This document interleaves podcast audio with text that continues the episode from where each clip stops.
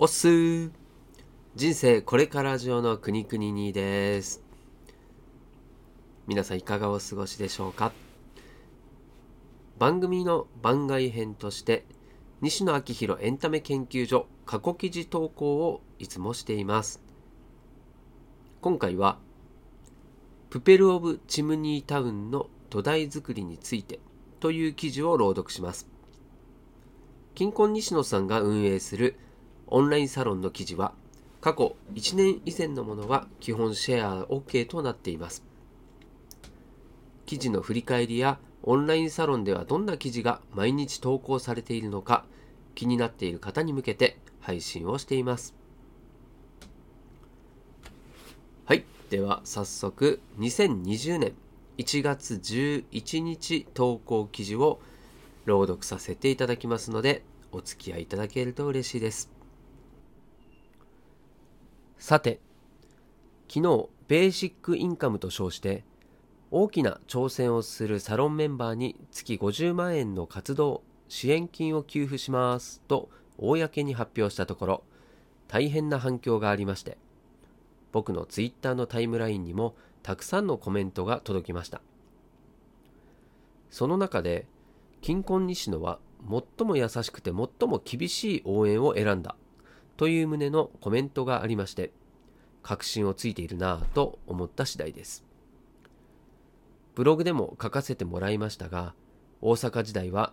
西野は他のことを一切しなくていいからとにかく面白いことだけをしろと言われずっとロザン菅さんに食わせてもらって東京に出てきてからもタモリさんから同じようなことを言われました。週12回で飲みに連れて行ってもらって絵本のロケハン下見のためのホテルや飛行機チケットなどもタモリさんが取ってくださいました。絵本の参考資料をまとめてくださったのもタモリさんです。びっくりするぐらいの特別待遇でおそらく周りからは羨ましがれていたと思うのですが本人にしてみれば大きな大きな感謝を抱いている一方で尊敬している先輩のリソース、時間やお金を奪ってしまっているというプレッシャーは半端なかったです。何としてでも結果を出してこの恩を返さねばという気迫で走っていました。学生でエッフェル塔の個展の責任者を任された瀬戸ちゃんや3万5千人の目の前で活動支援金で月50万円をあげますと言われてしまった小野さんかっこミュージカルプペル・オブ・チムニータウンのリーダーもきっとあの日の僕と同じで。そこには受けた恩恵チャンス相当の大小プレッシャーがついてきています。圧倒的な結果を出さなかったらもうここ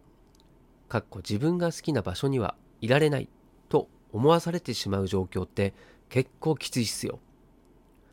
そんなことを踏まえて今後の小野さんの挑戦に注目していただけると嬉しいです。そして今日はその話の延長のようで微妙に違う話をさせていただきたいと思います。オフブロードウェイミュージカルプペル・オブ・チムニータウンの土台作りについてのお話です。新事業を立ち上げる際、やはり手堅いのはスモールスタート。最初は小規模展開し、需要の増大に応じて規模を拡大させていくことです。ただ、それも時と場合で、場合によっては極力コストをかけないということが結果的に無駄遣いになることがあったりします。スナックキャンディーが分かりやすい例かもしれません。五反田のスナック、キャンディーを立ち上げる際、バカみたいに、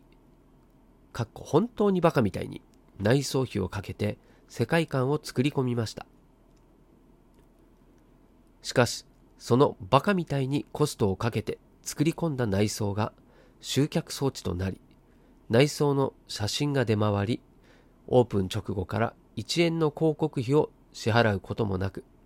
かっこ食べログに載ってもいない。今日もたくさんのお客さんが足を運んでくださっています。その一方で、スナックキャンディーの名前だけを借りて居抜き物件で内装をいじらずに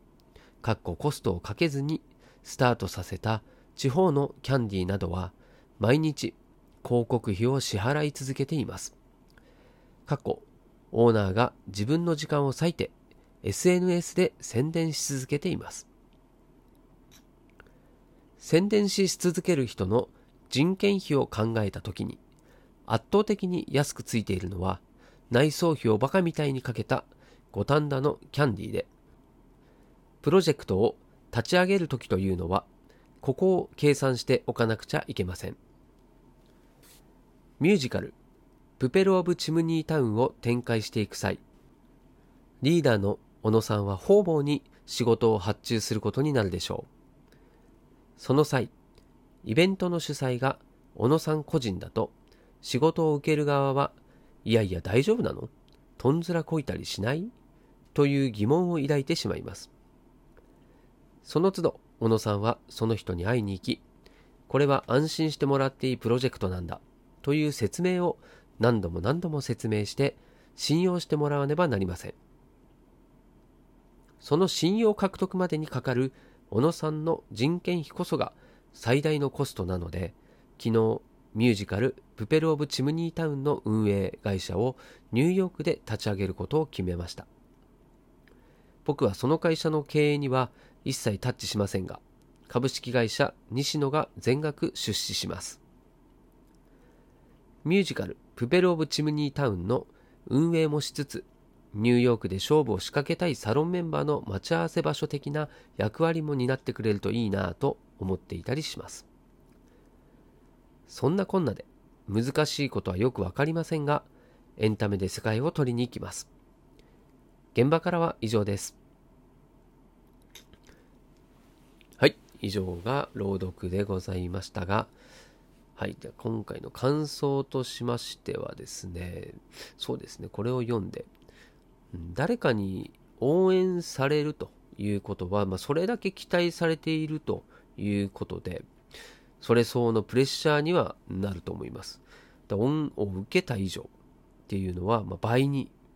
いや、3倍にしてですね、返したいというのが人間だと思いますね。うんまあ、逆に考えると、応援される人間になった方が、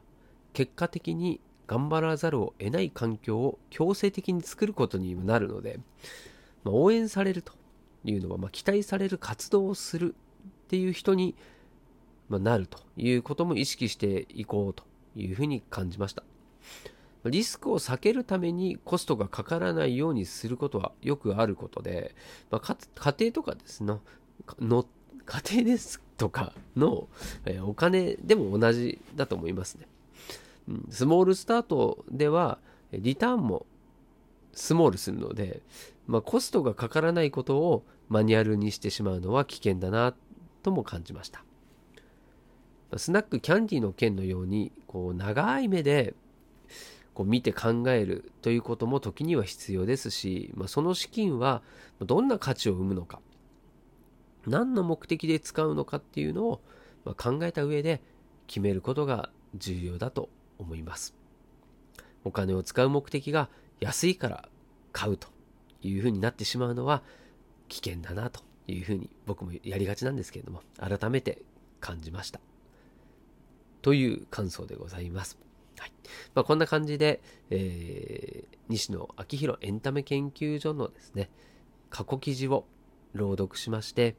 まあ、これをですね毎日皆さんにそしてあなたにお届けする、そんな番組も番外編としてやっておりますので、今後も興味、お時間があれば、ぜひお付き合いいただけると嬉しいです。お届けはくにくにでした。したっけね